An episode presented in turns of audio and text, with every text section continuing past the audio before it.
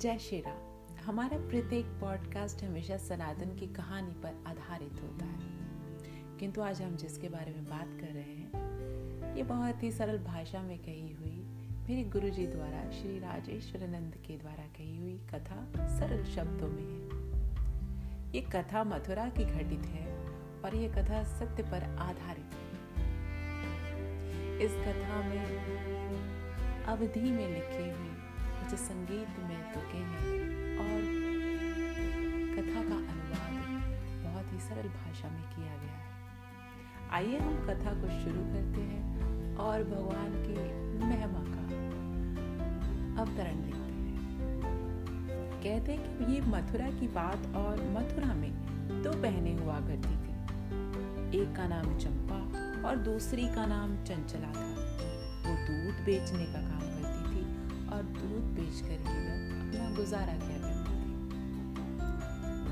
वो अपना दोपहरी का जो भोजन था, घर से लेके जाया करती थी, जिसमें वो दही और कई बार दाल और बासी रोटी दोनों ही बैठकर मंदिर की सीढ़ियों के सामने हमेशा वहीं पे भोजन करती थी। और एक दिन अचानक ही उनकी बहन चंपा के मन में एक सवाल आता है दोनों ही बहनें खाना खा रही थी और इसके बीच में ही चंपा पूछती अपनी बहन चंचला से कि, बहन, भगवान कैसे होते हैं?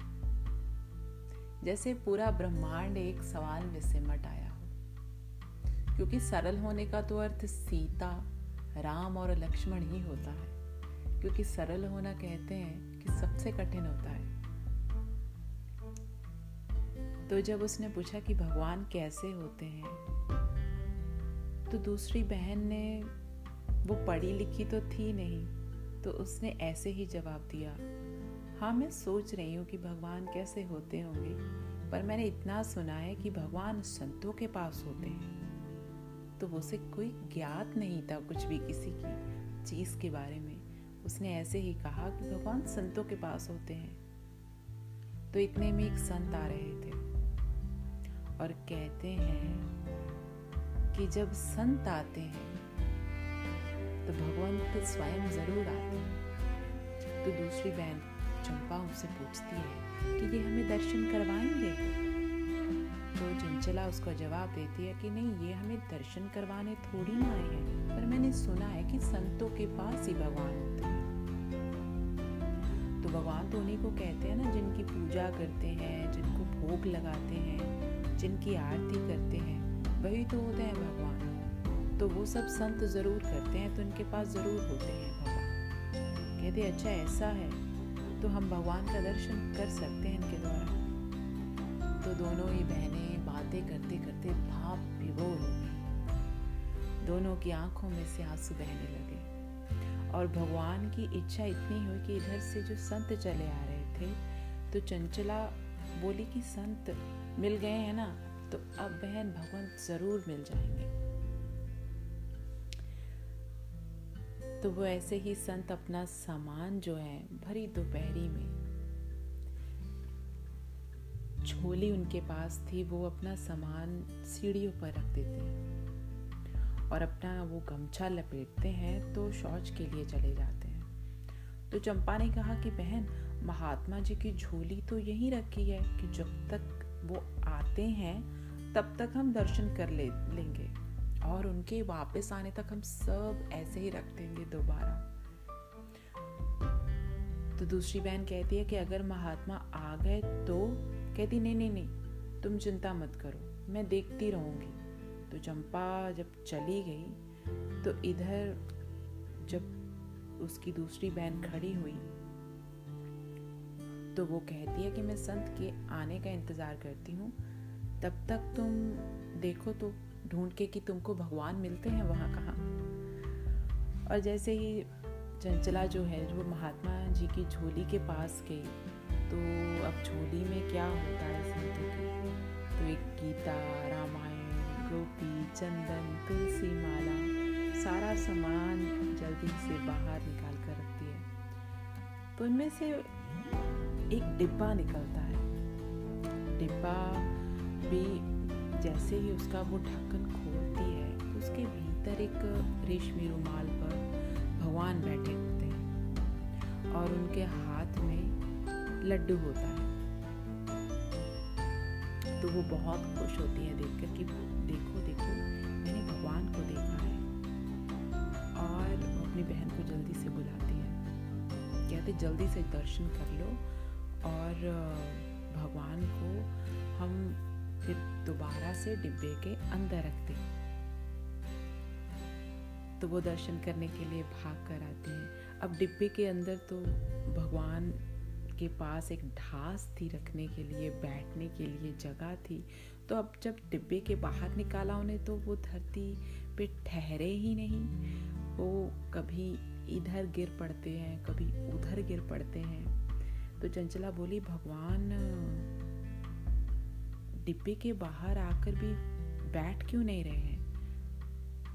तो वो कहती है, भगवान तो सीधे ही नहीं है तो वो बैठेंगे कैसे? तो अब दोनों ही बहनें हाथ जोड़कर भगवान जी के सामने खड़ी हो जाती है। वो कहती भगवान, अब आप बैठने की चेष्टा कीजिए, अपने हाथ पाँव सीधे कर लीजिए। और ऐसी अनन्य भक्ति हमें पढ़े लिखों में नहीं मिलेगी। तो जैसे ही वो दोनों बहनें भगवान जी से प्रार्थना करने लगती है कि भगवान जी, अब आप डिब्बे के बाहर हो, अब अब अपने हाथ पैर बिल्कुल सीधे कर लीजिए, आपको कोई संकोच नहीं होना चाहिए हमसे। और आप आराम से बैठ सकते हैं। तो वो कभी इधर रखे, कभी उधर पर भगवान तो ऐसे ही गिरते रहे।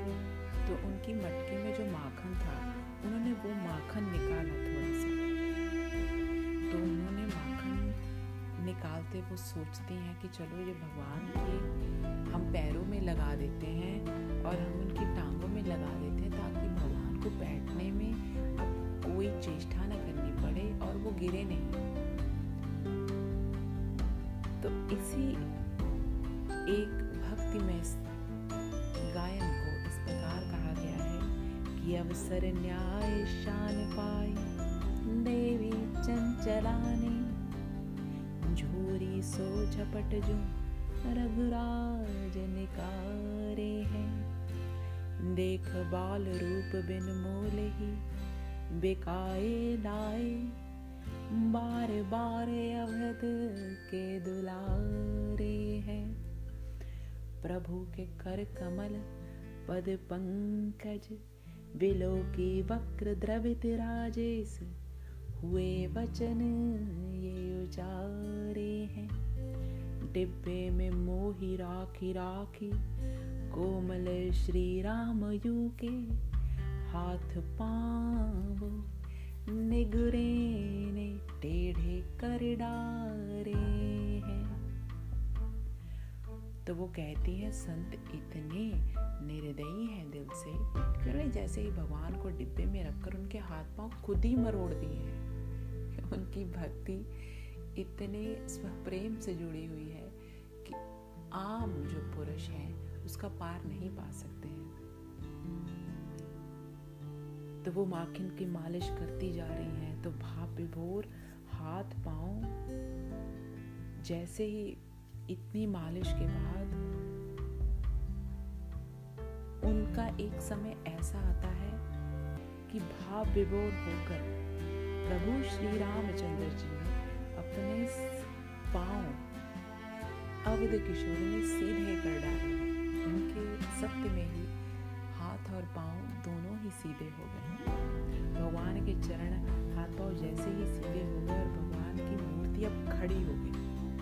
दोनों बहनें अचंभ रह गई ये देखकर और अब भगवान के चरणों में फूल चढ़ाती है और फिर उनकी सेवा करती हैं, फिर आरती गाती हैं। और इसी प्रकार वो जब इधर उधर देखती हैं कि संत आ रहे हैं तो चंचला बोली कि भगवान, अब आप डिब्बे में वापस बैठ जाओ। आप जैसे बैठे थे ना, वैसे ही बैठ जाओ। आपकी बड़ी कृपा होगी क्योंकि अब हमें यहाँ से भागना होगा। और अगर आप नहीं डिब्बे में बैठे तो हमें डांट पड़ेगी। तब तक अब डिब्बे में पहले तो बैठ जाते थे और ढक्कन लग जाता था। अब डिब्बे में ना तो भगवान बैठ सके और ना ही ढक्कन लग रहा है। तो इतने में क्या हुआ कि महात्मा आ गए। अब महात्मा मौन रहते हैं। जब तक शौच से आए, तब तक वो मौन थे। जब तक स्नान कर ले, क्रोध तो उन्हें बहुत आया, लेकिन वो कुछ नहीं बोले। यही देख के कि मेरा सामान इधर उधर बिखरा पड़ा है। तो उन्होंने जैसे ही भगवान को डिब्बे के बीच खड़े देखा। तो संत ने दंडवत प्रणाम किया और संत के हाथ लगते ही, जैसे ही संत ने श्री राम जी को हाथ लगाया, वो दोबारा से सुखड़ कर वही बैठ गए और चंचला बोली अपनी बहन से कि, भगवान को अकेले में ये डांटता होगा, तभी भगवान इनसे इतना डरते हैं। और इतनी बात सोचते सोचते जब संत ने अपना सामान वहाँ से इकट्ठा किया तो वो वहाँ से निकले और चले आगे। तो ये उनकी चंचला जो है, चंपा की बहन, वो ऐसा उच्चारण करती है कि, हे निगुरे, तुम्हें दया क्यों नहीं आई? संत बनाए घर घर में, कि तुम संत बने हो घर घर में। तूने जाने क्यों नहीं है पीर पर आई? कि हे निगरे तुम्हें दया क्यों नहीं आई? कि जाने कब कैसे राखे, डिब्बा राखे शिशु रघुराई। इतने छोटे से रघुराई को तुम डिब्बे में कैसे रख सकते हो? कि अंग भंग किए वक्र बाबरे उनके अंग अंग को तुमने वक्र कर दिया, टेढ़ा कर दिया, कि साधु बने हो, वह भी आतताई। कि साधु तो तुम हो, किंतु तुम आतताई साधु हो। कि तुम्हें दया क्यों नहीं आई? अब संत जैसे ही वहाँ से चले, उनकी आँखों में आँसू बह रहे थे। भाप विभोर होकर उनकी आँखों से आँसू रुक नहीं रहे थे। वो क्यों? कि हमें भगवान का दर्शन तो हुआ। और वे झोली लेके चल दिए। रोते जा रहे हैं, अकेले में रोते जा रहे हैं, स्वयं से बातें करते जा रहे हैं कि त्यागी परिवार इत दिन भेष विराग में। कदे भय कि त्यागी परिवार इत दिन कि कब से हमने परिवार और समाज दोनों का त्याग कर दिया है? कि त्यागी परिवार इत दिन भेष विराग से कदे बै कि हमने अपना जो भेष है वो विराग, वैराग्य वाला बना दिया है? कदे भय कि भरे पड़े हैं? भेष विराग से कदे बै प्राण उधान बयान को कोमल कंठ में रुधे बै कि प्राण उधान और बयान। जो योग स्वरूप है, उनमें हम पूरी तरह से हृदय व्यय हो गए हैं। मतलब हम अपने जो रोज मरा की हमारा भाव पूजा है, हम उसमें इतने तल्लीन हो गए हैं, फिर भी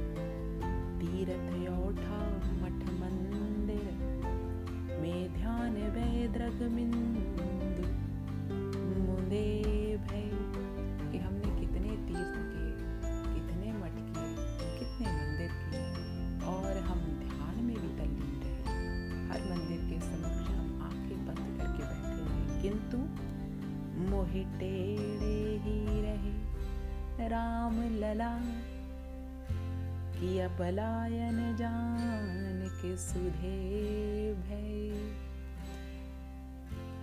कि मेरे श्री राम क्यों टेढ़े रहे और उस अबला के श्री राम क्यों सीधे भय? तो ये भक्ति का एक स्वरूप है, भक्ति का एक नाम है, क्योंकि भक्ति स्वयं ही जब कहीं भी बैठती है तो वैराग्य और ज्ञान को अपना पुत्र कहती है। भक्ति के आगे ज्ञान और वैराग्य कभी उच्च नहीं होते। तो इसी के साथ भक्ति को प्रणाम करते हुए श्री रामचंद्र जी की जय।